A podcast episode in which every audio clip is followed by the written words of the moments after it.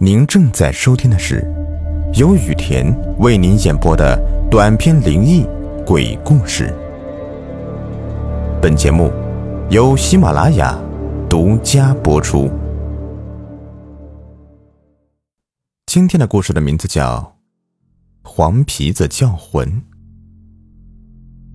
我记得小时候爷爷就给我讲过一段他年轻时候听过的离奇事。那年，饥荒岁月刚刚过去，我爷爷同村的有个叫黄老五的外来人口，是从别的人口密集县搬到这的。他们一家不仅分到了一户特别大、盖着三间房的大院子，还得到了许多口粮、种子的补助。因为黄老五一家也是个勤俭节约的本分人家，所以没过几年，家里日子也是蒸蒸日上。逐渐充实起来。他的几个儿女长大之后，因为家庭条件不错，黄老五也是个稳重开明的人，再加上自身努力，纷纷考上大学，成为了整个乡的一大热谈。乡里乡亲全都跟着脸上增光。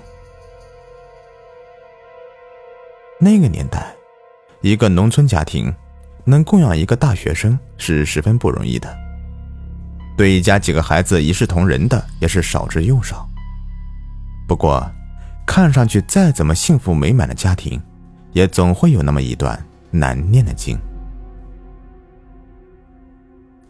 黄老五的妻子，因为常年劳作积劳成疾，患上了不治之症，没几个月就撒手人寰。老伴儿这么一走，几个孩子也在大城市落了脚。安了家，黄老五自此以后就只剩下孤身一人。除了逢年过节，他的家永远都是最冷清的一个院子。家里没那么多人住了，自己也就没那么勤快了。黄老五住在最小却最暖和的一间屋子，其他的房子也就空了出来。人越老。就越怕孤独，越老就越是渴望被爱。几个孩子都有了自己的家庭，成天往自己身边跑，那是不可能的。过于孤独的王老五，就从同村一户人家抱养了一只黑猫。黄老五最大的兴趣就是坐在池塘边上钓鱼，若是在养鱼池钓鱼，过完了钓瘾。还会把网兜里的鱼全都给放回去。黄老五年纪大了，胃口越来越小，他抱养的那只黑猫也就顺理成章的，他吃什么就给猫吃什么。没过一年，那只猫就长得又肥又大，乍一看，就像是一只强壮的老虎肚子。自此以后，同村人经常能够在黄老五的院子门口。看见他拿着蒲扇在墙根那乘凉，黑猫就眯着眼睛，慵懒地卧在他的身边。一人一猫，其乐融融，享受着悠闲的生活。多年后，黄老五已经成了一个花甲老人，他的黑猫也已经成了一只胡子都白了的老猫。有年临过年。黄老五在打扫几间屋子，因为大过年的，几个孩子携家带口的都要回来住宿，不打扫出来，他那个小屋子可说什么也不够住。黄老五精心的打扫着，不敢有一点马虎。就在他掀起一团落满灰尘的棉絮的时候，竟从里面突然钻出了一只细长的黄鼠狼，在棉絮里面。还藏着几只连眼睛都还没睁开的小崽子。黄鼠狼瞪着眼睛嘶吼，似乎就是在警告他：如果再敢动一步，就和黄老五拼个你死我活。黄老五是个心善的人，看见几只嘤嘤叫的小崽子，顿时心就软了。他轻轻将棉絮给放了回去，放下手中的扫把。看了看那只细长的母黄鼠狼，便一退一步的走了出去。往后的日子，但凡黄老五做什么荤菜，都会给那只母黄鼠狼扔在那个屋子里一些，也算是给它养奶罢了。小黄鼠狼一天天长大，在一天夜里，母黄鼠狼带着一干幼崽离开了黄老五家。他前天晚上听到了动静，心里也知道是怎么个情况，隔天一早便去那间屋子想看个究竟。黄老五拿起那团棉絮的上半部分，只见里面空空荡荡的，只留下一些蓬乱的杂毛，看样子黄鼠狼都已经走了。他从厢房拿来铁耙子，一把就爬在了棉絮的前端。顺利再往下一勾，却突然发出一声尖细的惨叫。黄老五慌了，连忙扔下耙子。原来还有一只较为瘦小的黄鼠狼崽子躲在棉絮的一端，极不容易被发现。黄老五这一耙子刚好划破他的肚子，鲜血混着肠子流了一地，肯定是救不活了。黄老五正不知所措。只听身后又是一声尖叫。那只母黄鼠狼原来并没有抛弃这只幼小的崽子，而是先去安顿好了大部分幼崽，最后才来接这个崽子。结果不凑巧，他刚回来，就撞上了黄老五爬死他孩子的一幕。母黄鼠狼当场就发飙了，不断的冲着黄老五嘶吼，但也不知为何，它就是不像他。发起攻击，黄老五心中也有愧疚，便任凭他哭嚎，自己小心翼翼的离去，躲回了自己的屋子。黄老五心里琢磨着：我毕竟对他有恩，总不至于赖在这里吧？他愿意哭嚎，就让他嚎去吧。可谁知，黄老五一时心软，这母黄鼠狼竟然就变本加厉。他整日趴在黄老五家的屋顶哭嚎，那声音比死了人的人家哭丧的声音还要难听。全村的父老乡亲把这一幕全都看在眼里，刺耳的哭嚎声也都弄得街坊邻居不得安宁。有人便给黄老五出主意，让他找来一把猎枪，一枪结果了他，要不然全村都跟着遭殃。这些人。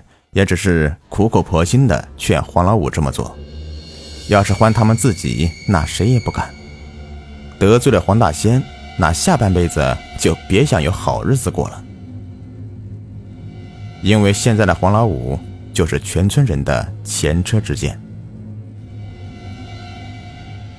母黄鼠狼的哭嚎声，终究是惹怒了黄老五，整天在自己家里闭门不出，到底他是主人。还是自己是主人呢？他冲出屋门，拿起一根木棍，便指着黄鼠狼大骂，一人一处骂得不可开交，全村人都听得一清二楚的，可就是没有一个人敢过来劝架的。气急败坏的黄老五一记木棍，似标枪般的就冲向了母黄鼠狼。他叫骂的正欢，一时躲闪不及，被木棍。擦破了大腿，见套不着便宜，便只能一瘸一拐的逃跑了。从此以后，那只母黄鼠狼倒是再也没有来闹过。可身体一直硬朗的黄老五却不知为何，突然就病倒了。不仅病得快，也病得非常蹊跷。经常睡着睡着就突然抽搐起来，就跟犯了癫痫是一模一样的。而且更可怕的就是，黄老五的一条大腿上动不动就青一块紫一块的。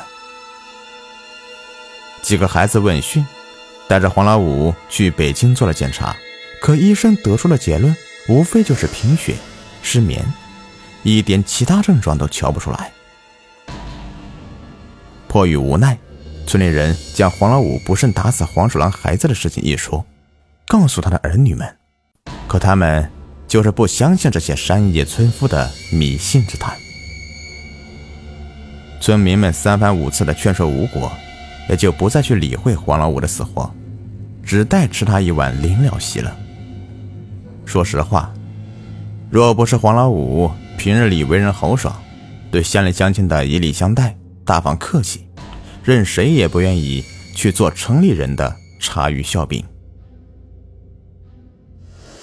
黄老五的身体一天不如一天，三餐已经不能进一餐，他昏迷在炕上，每天都需要家人的照料，才能勉强维持生活。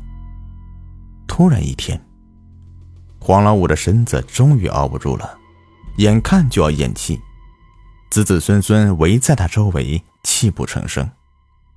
儿女们正抽泣着，几个小孙子已经嚎啕大哭。就在这个时候，黄老五竟突然回光返照，像着了魔一般睁开眼睛，猛地从炕上窜起来，赤着脚在地上手舞足蹈的疯癫大笑。几个儿女吓得不敢靠近，他们活了几十年，也从没有见过这么毛骨悚然的画面，特别是还发生在了自己老父亲的身上。就在他们手足无措的时候，一个五岁大的小孙子突然指了窗外：“有个黄毛毛的东西，正在墙头上面跳跳呢，简直和爷爷一模一样。”一屋子瞬间炸开了花。一起向那边望去，只见一只细长的黄鼠狼瘸了一条腿，正在墙上看着屋子里的黄老五幸灾乐祸的跳舞。儿女们不知所措，不知道这样的时候该怎么办，也很后悔当初没能听村民的苦口相劝。在地上的黄老五已经跳得满脚是血，面容也越发的扭曲，白沫。不断的从嘴里往外冒，大儿子再也看不下去了，拿起一根竹竿便捅向墙头上的黄鼠狼。怎奈黄鼠狼动作极为敏捷，根本就碰不到他的身子。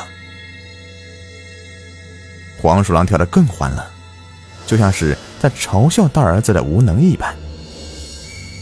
眼看着屋内的黄老五就快到达极限，然而一道黑色的闪电。突然，从屋顶劈了下来，将那黄鼠狼直接从墙头劈到了地上。几个人围过去一看，无不惊叹：那只黄老五养了多年的黑猫，竟嘶吼着与黄鼠狼扭打成一团。黑猫的体型整整是黄鼠狼的一倍，它几下扑咬，便将黄鼠狼咬得伤痕累累，血流满身。这黄鼠狼也不是吃素的，它爪子尖锐无比，一爪子下去便抓瞎了黑猫的一只眼睛。黑猫嘶声咆哮，那黄鼠狼自知斗不过，见有机可乘，立马就逃之夭夭，几个横窜跑到了院子外面的一团草丛。黑猫晃了晃脑袋，一丝不愿停歇，愤怒地追逐过去，在草丛中与黄鼠狼扑咬一团。整团杂草稀稀索索的，许久都没能平静。过了半晌，草丛终于没了动静。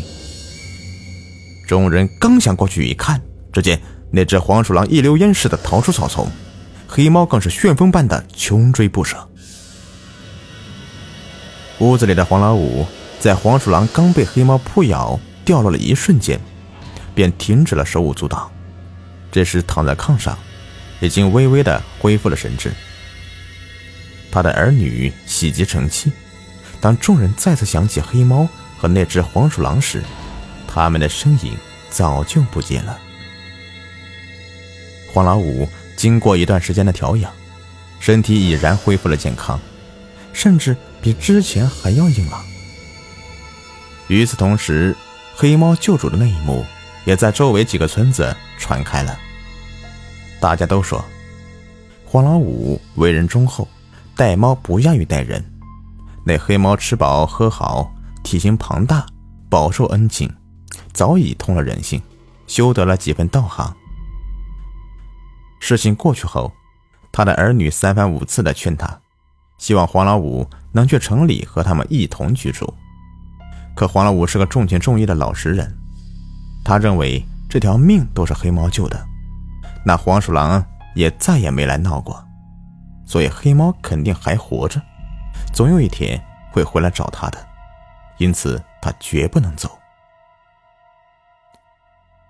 一日复一日，一年复一年，黄老五没能等回黑毛，却迎来了他的大限之日。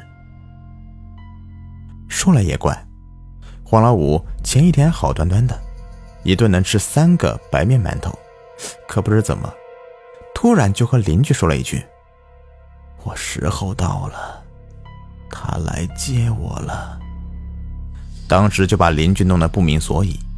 结果第二天下午，邻居把事情越想越不对，就寻思过去看看。结果刚进门，就看见黄老五。安然的躺在炕上一动不动。邻居过去一看，早就断了气了，身子都凉了。邻居后来得知，黄老五早就和儿女交代好了后事，在他指定的位置挖上一口孤坟，不打算入祖坟后葬。传闻，在挖六尺的时候，在大坑里挖到一大一小两具四只动物的遗骸。其中一具较大的，明显是一只猫科动物，而在两具尸骸周围还围着几具小型骸骨。黄老五的故事过于玄乎，还是确有其事，已经无从考究了。但可以确定的是，我们老家的确有过一位叫做黄关静的外来户，他在老家排行老五，所以。到了我们乡里，也就跟着习惯以黄老五相称。不过现在他家已经又成了空户，几个孩子早就不知道跑哪个城市安家落户去了。只是啊，听街坊邻居常说，能听到黄鼠狼的哀嚎，还有小孩看到一个老人领着一只黑猫在屋子里面游荡。